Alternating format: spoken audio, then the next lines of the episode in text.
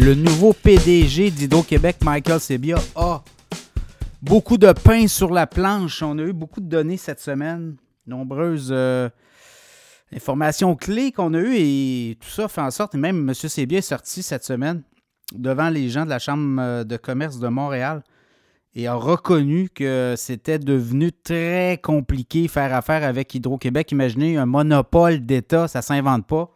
On a le marché à nous tout seuls et on est incapable de répondre à la demande dans ce contexte-là. Évidemment, Michael Sebia euh, quand même un constat assez troublant là, de l'état de la situation de l'entreprise euh, dont il a hérité au mois de novembre. Il est arrivé en poste, ben, il est arrivé poste récemment, ça fait quelques mois déjà, quand même. Et euh, le constat est assez, assez lucide aussi. On a beaucoup de travail à faire.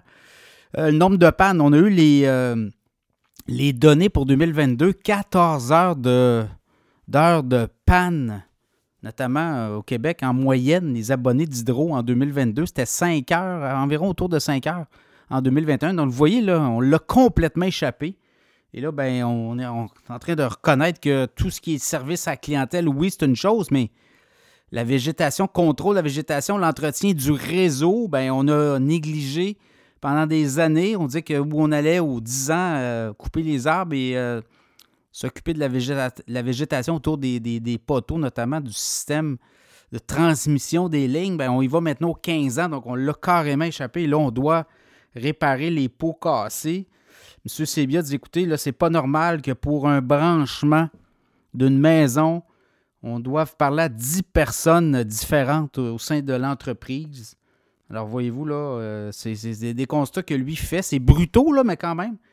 Et les investissements seront colossaux au cours des prochaines années. Non seulement Hydro-Québec peine à fournir actuellement les nouveaux projets, on est obligé de choisir les gagnants, les perdants.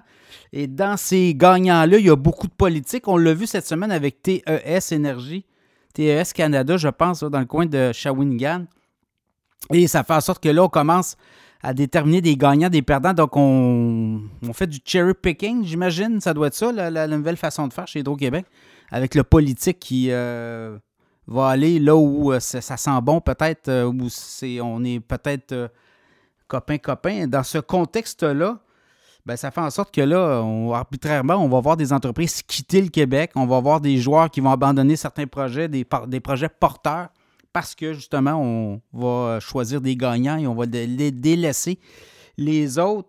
Et euh, ben, on parle d'investissements colossaux, on parle de plus quoi de 120, 130 milliards dans le notamment pour la production d'énergie dans les prochaines années.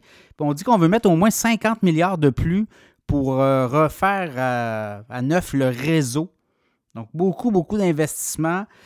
D'un autre côté, on regarde les ingénieurs d'Hydro-Québec qui sortent et qui disent écoutez, nous, on veut faire partie de la solution, mais avec les salaires qu'on a, un ingénieur chez Hydro commence à 63 000, alors que dans le privé, partout au Québec, ou en tout cas dans d'autres entreprises, ça peut être plus alléchant, autour de 90 000, 100 000 pour un ingénieur qui commence. Donc, euh, Hydro-Québec devra aussi peut-être s'attaquer à sa structure salariale. On le sait, Hydro-Québec, les salaires sont très bons fonds de pension. Les euh, retraités d'Hydro que l'on connaît ben, ne se plaignent pas hein, en passant. Là, ça va très bien de ce bord-là, de ce côté-là. Donc, beaucoup de pain sur la planche pour Hydro-Québec. Prochaines années également, les tarifs. Tout ça, hein, on va vouloir limiter à 3% qu'on dit d'ici 2025, évidemment, pour le résidentiel, mais pour le commercial, pour euh, secteur entreprise, ben là, c'était 6,3% l'an dernier. Cette année, ça va être combien? On, l'ignore encore, là, mais on parle de 2024, évidemment, 1er avril. Donc, euh, constat troublant, ben, que Sébia semblait euh, quand même euh, dans son assiette, comme on dit, il va être capable de redresser la barque, mais il y a tout un, euh, défi devant lui. Et tout ça, ben, voyez-vous, là, quand même un changement très. Et c'est Hydro-Québec, hein? ceux qui connaissent Hydro-Québec depuis des années, il y a des cycles. Et là, l'ancien PDG, Rick Martel, nous parlait d'un cycle où il parlait de la spirale de la mort, souvenez-vous. Il disait qu'avec l'autoproduction qui s'en venait, que les gens allaient produire, et ça allait être la mort d'Hydro-Québec. Pourquoi on n'autorise pas l'autoproduction, justement, puis qu'on ne pousse pas vers ça de plus en plus, et qu'on permette aussi euh, que les autoproducteurs remettent l'énergie dans le réseau, comme on peut voir dans d'autres juridictions? Et là, ben, ça fera ça qu'on éviterait peut-être justement d'aller chercher ou d'avoir à payer pour des nouvelles centrales et à, des coûts assez élevés. Là. On parle quand même 15 ans pour construire une centrale hydroélectrique au Québec.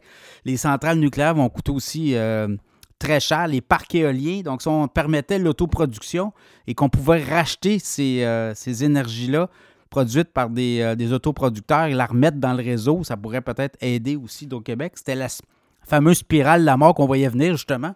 On est loin de ça. Là, maintenant, on parle de pénurie et on même qu'on doit limiter le nombre de projets au Québec. Il y a même des promoteurs immobiliers qui nous euh, racontaient que actuellement, c'est très pénible. Euh, Hydro-Québec a de la misère à brancher certains euh, quartiers, des nouveaux quartiers. Donc, on dit aux promoteurs, attendez un petit peu.